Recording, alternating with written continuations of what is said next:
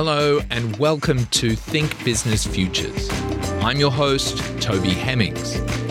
Coming to you from the studios of 2SER in Sydney, on the Gadigal land of the Eora Nation, and right across Australia on the Community Radio Network, and wherever you get your podcasts.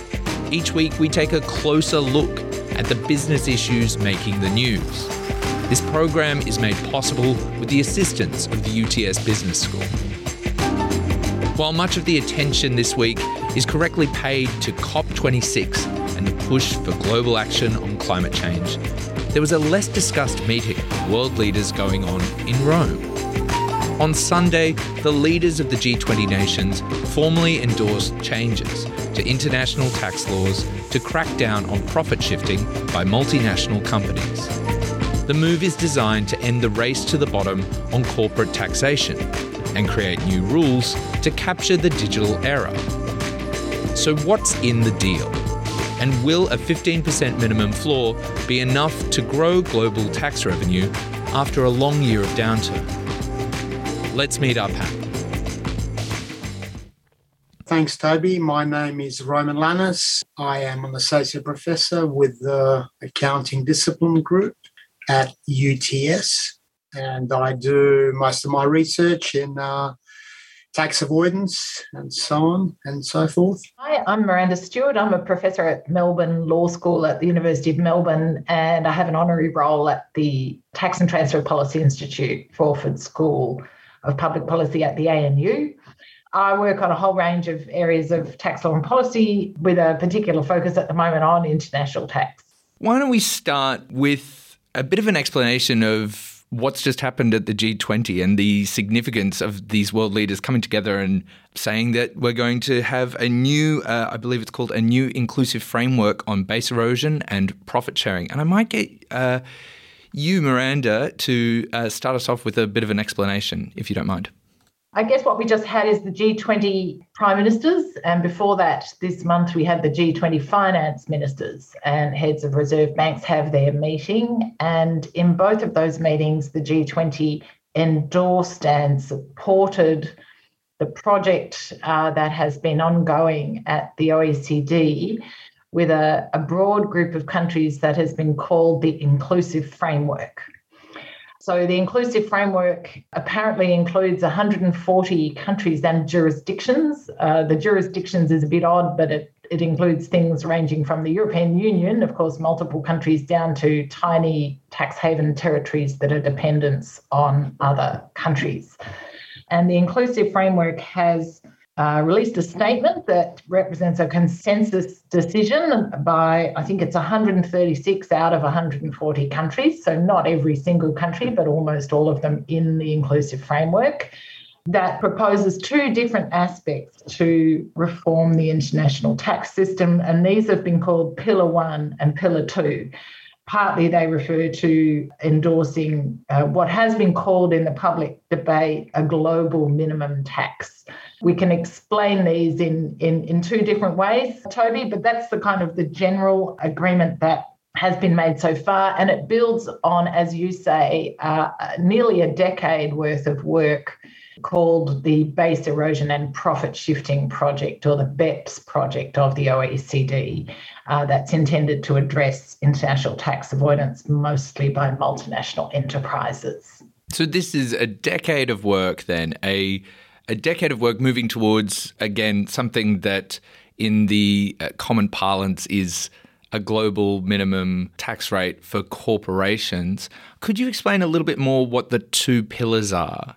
Yes, it builds on a decade. In fact, probably more than that. Uh, Roman will know. Uh, you know, there's a much longer history behind this BEPS project, but certainly the most recent developments are sort of arising out of probably the last five years or so of work and they are directed particularly at taxing very large global multinational enterprises that uh, have high value intangibles, intellectual property, mobile intangibles, and digital activities. So, uh, Pillar One and Pillar Two are aimed at kind of taxing multinationals in the global digital economy. Very briefly, Pillar One is focused at creating a new taxing right for countries where consumers are users or consumers of the very largest multinationals. That is almost like the top 100 multinational enterprises in the world. That includes the big digital companies like Facebook and Apple and Google, but it also includes some other very large companies. And what that does is it will allow the market country where consumers are to tax a share of the kind of super profit or global profit of those very large companies. The second pillar, what is known as Pillar Two, is a global base eroding tax or global minimum tax. Uh, the Inclusive Framework Consensus has agreed at a 15% rate. Uh, this applies to large multinationals, but not just the top 100, with global turnover over 750,000 euros globally, which is large but not enormous. And it will ensure that if those companies pay less than an effective tax rate of 15% in a jurisdiction around the world, like a tax haven or a low tax country, then another country can levy tax to bring the minimum rate up to 15% for the group as a whole. And just very quickly to add, uh, Miranda's quite correct. There are two so called pillars.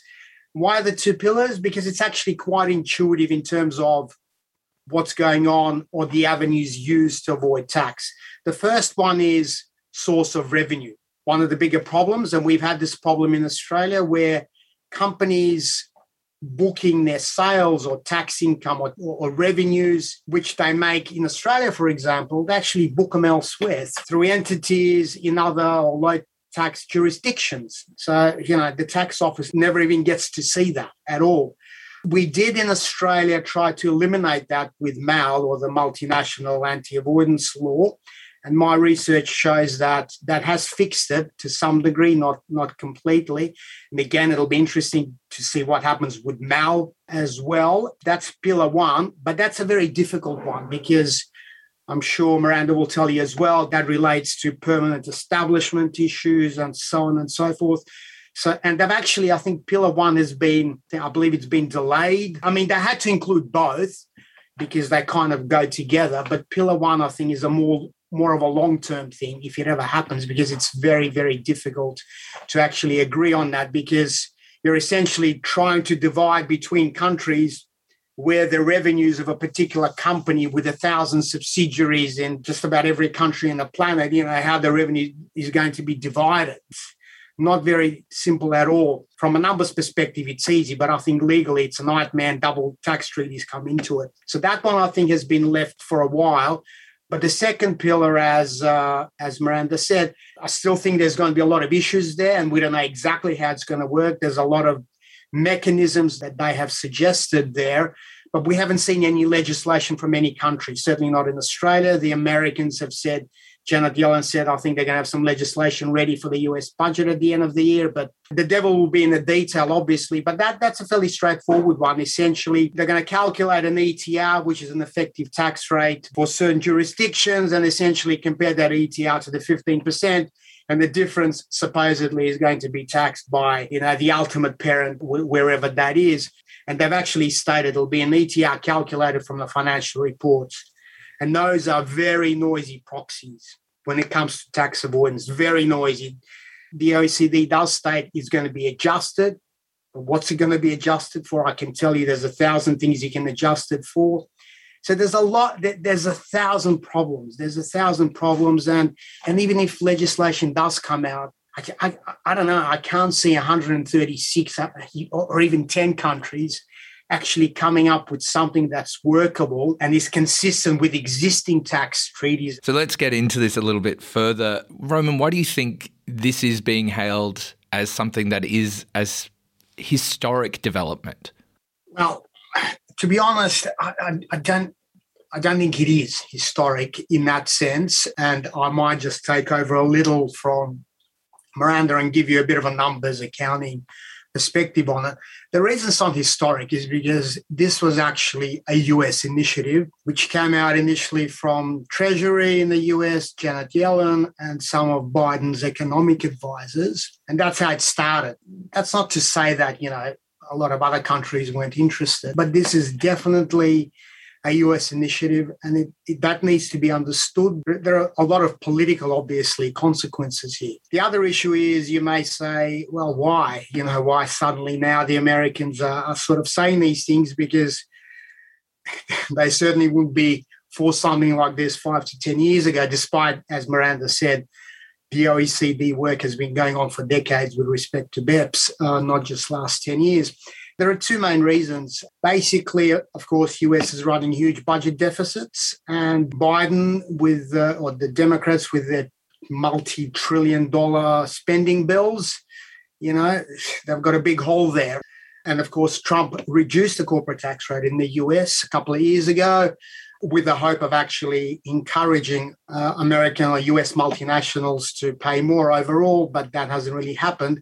So essentially, you know, the Americans needed additional revenue because all around the world, including Australia, the burden of tax revenues has shifted to individuals from corporates. And that's not a very good thing, obviously. And a lot of it is due to tax avoidance. It's as simple as that. And you know what? The American tax system has actually encouraged that through permanent reinvestment, as they call it. And again, so that's the question. You know, everyone's known about this. It's been there. Why now? The main thing is, I think there's been some estimates. There's probably one to two trillion dollars, and I would say half of that is U.S. multinationals that is underpaid in tax. And up until now, the American government has been quite happy about that. They've been okay because it belongs to the US companies, it belongs to US shareholders, and that, that's all right. For the Americans, that's not such a bad thing. So, why this year in particular? Because the trigger to me, or the final straw, is because if it weren't the Americans who were going to sort of get their holds on that two trillion that's undertaxed, it would have been the Europeans and the Australians because the Europeans for many years have started talking about so-called digital taxes, overhead profits taxes, which we already have in Australia, the UK has. If the Americans didn't do something, that one or two trillion that's been undertaxed, other countries would have taxed it. And you know, the Americans don't like these things. They protested for years with the French digital tax, UK Google tax, the diverted profits tax. So I think that was probably the final straw. And it's obvious because part of the agreement is when this thing is introduced, the digital taxes will be eliminated. It'll be interesting to see what happens to our diverted profits tax because that's kind of related to that. Or what will happen to the UK Google tax? And I think there's a few other European countries that have introduced it. That's still a bit unclear. So it's very important to bring in this context. I'm not saying it's a bad thing because without the Americans driving this, probably would never succeeded anyway. Not that it will, even with the Americans driving it. From a legal perspective, it's going to be a nightmare with 136 countries introducing separate legislation about all this. This is before even discussing the accounting issues involved numerous legal issues, double tax treaties, etc. But that's the context, and I think that's important. There's a lot to unpack in that answer. Maybe the uh, hype around it is less than deserved. Is that the cut and thrust I'm picking up on? Roman? 100%. 100%. This is not the first thing that the G20 has suggested. I remember the one in Australia five, six years ago, which is actually related to the Pandora Papers and the Panama Papers, was a public beneficial ownership registry. Where's that gone? You know, I keep on writing about Pandora papers every year, just about. You know, it's the same old thing. And I think this one is the most difficult. If I just jump in there, I totally agree with Roman that it's difficult. I, I, don't, I'm not sure that I, uh, probably I agree that the, the, revenue outcomes are going to be less exciting than they are projected to be or, or implied by the idea that there might be some global minimum tax at 15% suddenly seems like the world's changed and, you know, we've suddenly got this, this obvious revenue collection. But I do see it as somewhat revolutionary with all the difficulties attached. It really is the first time that countries have come together to essentially establish a new kind of international tax. So, Pillar One is to be agreed in a multilateral treaty even multilateral treaties in the tax world, Rome will know, are, are, fairly recent and not that common still in terms of substantive taxing rights, um, because mostly countries negotiate bilaterally with each other or, or make their own unilateral rules. So we're going to have a multilateral convention that kind of creates this new taxing jurisdiction for the country of the user or the consumer of the global multinationals goods. As Roman said, that's because many of these big digital companies don't have any physical presence or active business in the country. And so this allows that market country to collect. It's based on financial accounts, global accounts with all of their complexities. But that's really novel, and we'll have to see if it works, I guess. Uh, the 15% global minimum tax, as Roman said, is going to depend on countries enacting rules in their domestic legislation, like Australia's tax law, to be consistent with a global framework that is set, like a global kind of structure it's essentially creating a whole new legal infrastructure for international tax. And even though the immediate revenue impacts may not be terribly visible, that infrastructure, legal infrastructure for collecting tax on large global corporations, to me, that's novel and important. It sort of maybe takes us into a, a new world in the future about how countries manage this tax collection and allocation. You're quite right, Miranda. And we do have some precedent in accounting where, as you may know, accounting rules have been harmonized around the world with the International Accounting Standards Board. But that's a lot easier because the accounting standards is maybe a thousand pages of legislation, whereas tax is millions in certain countries. And that took about 20 to 30 years, I think. Yes, from a tax perspective, it's novel but accounting tax perspective, it has been done in, in accounting, so it's not impossible. But I just think it's going to be a very, very difficult and a very long process. What worries me is that they claim, you know, legislation in 22, starting to work in 23. That's the only fear I have. And as I said, 15%, well, what do you compare it to? You can already see in what's come out, there's there's different options there, carve outs, etc. I can already see as, as an accounting researcher, companies are going to start playing around with all the different methods they can use to calculate this and that. So it's uh, it's going to be a lot of work. It's going to be a lot more work, for example, and with accounting harmonization. and That took almost 30 years. And, and especially with the US. Problem is the US is driving this. And yes, 136 have agreed, but I think the Americans have an agenda, and that's what I'm trying to was trying to say here. They have an agenda, and they're going to try to push that agenda. And their agenda is to get their piece of the pie. It's novel, but at the same time, it's scary. So it's, it's, it'll be look, it's fun. It is novel, and it's going to provide room for a lot of research for myself and Miranda uh, for the next probably two decades at least. I'd say. So, well, uh, look, in terms of that American pushing it down the way, I want to take you back to something you said earlier, Roman, which is basically that this is a problem of the US's own making, and now all of a sudden they're trying to claw back this tax income after you know they've let Google and Facebook set up shop in in Ireland with 12.5% as a corporate tax rate, I believe. Do you think that this system. It's less than that, Toby. Oh, it's good. Less. They actually, in Ireland, have special tax rules where even if you're a tax resident, you can still pay a tax rate of another tax haven. So it's it's it's crazy. They pay like one percent at the most. Wow. But the reason, as I said to you at the beginning, the reason is if the Americans didn't do something at the moment, that one to two trillion that's undertaxed may have been taxed because you know France introduced a digital hmm. tax, mm. the EU was going to do one.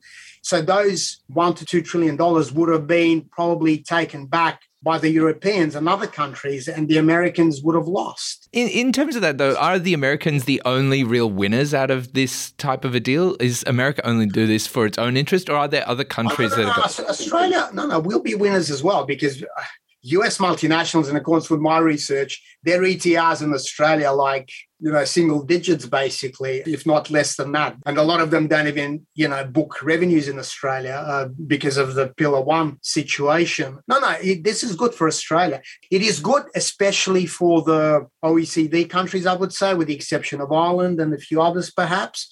That's why I think a lot, a lot of countries have initially said okay. But again, you know, the devil's in the detail. It's it's how it's all going to be shared. Plus, we do have legislation. We do have legislation in Australia already. MAAL, DPT, it's kind of already there to solve these issues. In terms of this type of reform, we've had a lot of people or a lot of coverage about the COVID recovery, that taxation is going to be a critical part to rebuilding economies that are currently in debt due to the current pandemic. Do you think that that is the type of impetus that gets people on board with this type of reform, Miranda? What type of drivers allow people to believe in tax reform? Is it the fact that we're suddenly going to be taxing these faceless, multi million dollar multinationals? Who couldn't get on board with taxing them, right?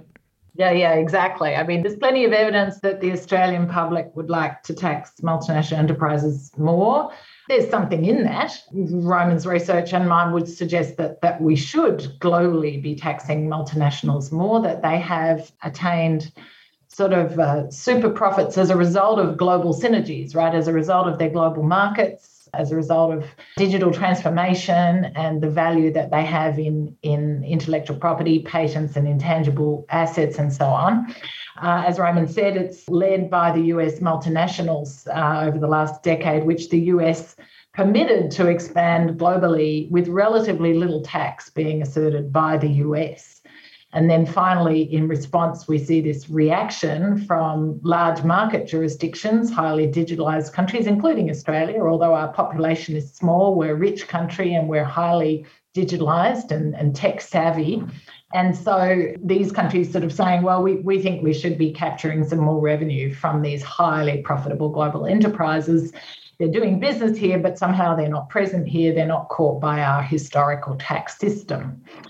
So, it, practically bipartisan, as Roman said, we already have anti abuse rules, the multinational anti avoidance law, the diverted profits tax. They were introduced by a conservative government, right, by the LNP since uh, Joe Hockey was treasurer at the time when Australia was chair of the G20 in 2014, Australia uh, has on both sides of politics essentially asserted jurisdiction to tax multinationals.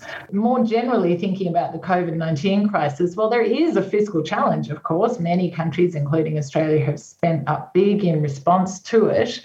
Uh, and that's been the right budget response to COVID. So there is some concern about uh, improving tax revenue collection in the future. The multinational enterprises, while we should be capturing some more revenue from them, that is not going to fix the hole in the budget. Right? It's not enough revenue. It might be 5 billion a year, it might be 10. No one would say no to that. Good addition to the Australian budget. It's not going to, you know, the budget's about 500 billion more or less. So what we need is to in the longer term be taxing domestic capital savings and wealth more highly. And we want to be very careful not to be overtaxing your average worker, right? Your average wage earner who, uh, you know, are currently facing a fairly high tax burden and also having to pay for services, paying for private health, paying for childcare, often paying for school fees or other infrastructure, even. And of course, paying a lot for housing. How do you persuade Australians that we need tax reform domestically in order to kind of support the budget in the future? The COVID response by the Australian government and most other governments has been initially to reduce taxes, right? To re- relax collection, to give incentives to business investment. Uh, and that's probably the right thing to do, right? To stimulate business activity in the short term. But in the longer term, we need to persuade Australians, I think, that there's intergenerational inequity, that we're seeing sort of greater capital and wealth accumulation in some pockets of society who have benefited greatly from the last few decades of growth, and we need to do some redistribution of that to other people who've been less fortunate and to support public goods. So that would be my narrative, but I'm not sure how successful that will be, Toby. We've drawn to a close in terms of our time. I did just want to ask one kind of final question about the two pillars. You know, we've had Matthias Cormann, who's the OECD Secretary General, say that it ensures the international tax system is fit for purpose in a digitalized and globalized world economy. Do you think that this type of new system of taxation that you touched upon earlier, Miranda, do you think that this is where we're going in terms of international taxation, or is it more multilateral treaties, more of, of this sort of structure, or is this just wishful thinking pointing towards the US basically saying, this is what we want, and hey, a few of you can come along and get some benefits as well? In terms of the US, I mean, Roman's absolutely right that this current consensus is being driven from the US, but the, the global reality is that if the US did not support global reform, it would be almost impossible to achieve. And we've seen that historically with the OECD attempts to counter tax evasion and avoidance by multinationals. So, you know, you can't have to have the US on board, and that involves lots of, of, of compromises. It is going to change some elements. So you've got to remember that both of these pillars, the global minimum tax, let's call it that after all, 15% rate, it would seem, uh, and the pillar one, the ability of, of market countries where, where you and I are consuming Apple and Google type goods to, to give us that ability to tax the revenue they are really targeted at the large end of the corporate market. It's really about large global multinational enterprises. And I do think we will see a continuing change as we go forward about how governments interact with large multinational enterprises. It's going to be a shift. We also see it in competition law, right? We see it in regulation and we will see it in taxation. And it will raise some revenue and redistribute some revenue between mostly rich countries the reality is, very poor countries are, are not going to benefit much from this deal at all. But big market countries like India, for example, may benefit uh, in part from this deal. The bigger issue, though, is that it doesn't solve. most taxes are still domestic, right? They're still national, they're sovereign based. That's really the future. It's interesting to hear Matthias Cormann uh, advocating this reform. Uh, I think that that's good. The next reform he is now advocating, which he did not advocate in government, of course, is a carbon tax uh, and a global emissions scheme. And that's something we haven't mentioned yet, but that does seem to be the next important thing that we need to do nationally and internationally to sort of shift our system into a, a new and more sustainable mode. Roman, your final thoughts? Do you think this is, well, I think. I think I know your answer, but I might as well ask. Do you think this is the new world order for international taxation, or is it just flash in the pan? Oh, look, I agree. I agree with Miranda two things. I think if we're ever going to solve tax avoidance, it does need a multilateral approach. We've tried unilateral approaches, uh, you know, bilateral, and for many decades, but you know, it still persists. So definitely, if this issue is going to be solved, this is at least the first step. But, but a very short and small first step because there's many more to come and before it succeeds. I think it's going to take a long, long time. The second thing I agree with is my research suggests that countries that have tried unilateral approaches like we have with MAAL and DPT, yes, as Miranda said, it's not going to raise that much more, even if there's some success at the multilateral level, like, like with this global minimum tax idea. It's not going to be a huge amount you know, an extra billion here or there is not going to reduce our 500 billion deficit, which is what, it's going to be the next couple of years. You know, I mean, we have a lot more issues in terms of capital gains tax, negative gearing, superannuation. There are so many issues and what we call inequalities or inequities and so on and so forth in our local taxes, GST, for example. That's really where I think we need the reform and both parties, unfortunately, are, are afraid to touch it. But I think some something else I just wanted just to finish off. It's to do with transparency. I think another way we can actually make these multinationals pay more tax, make these guys, the multinationals, report in detail on their tax activity. So you and I, all the consumers around the world can actually see it. And then, you know, we can tell Apple, we can tell Google, you know what, we're not going to buy your stuff. We're not going to invest in you unless you stop this.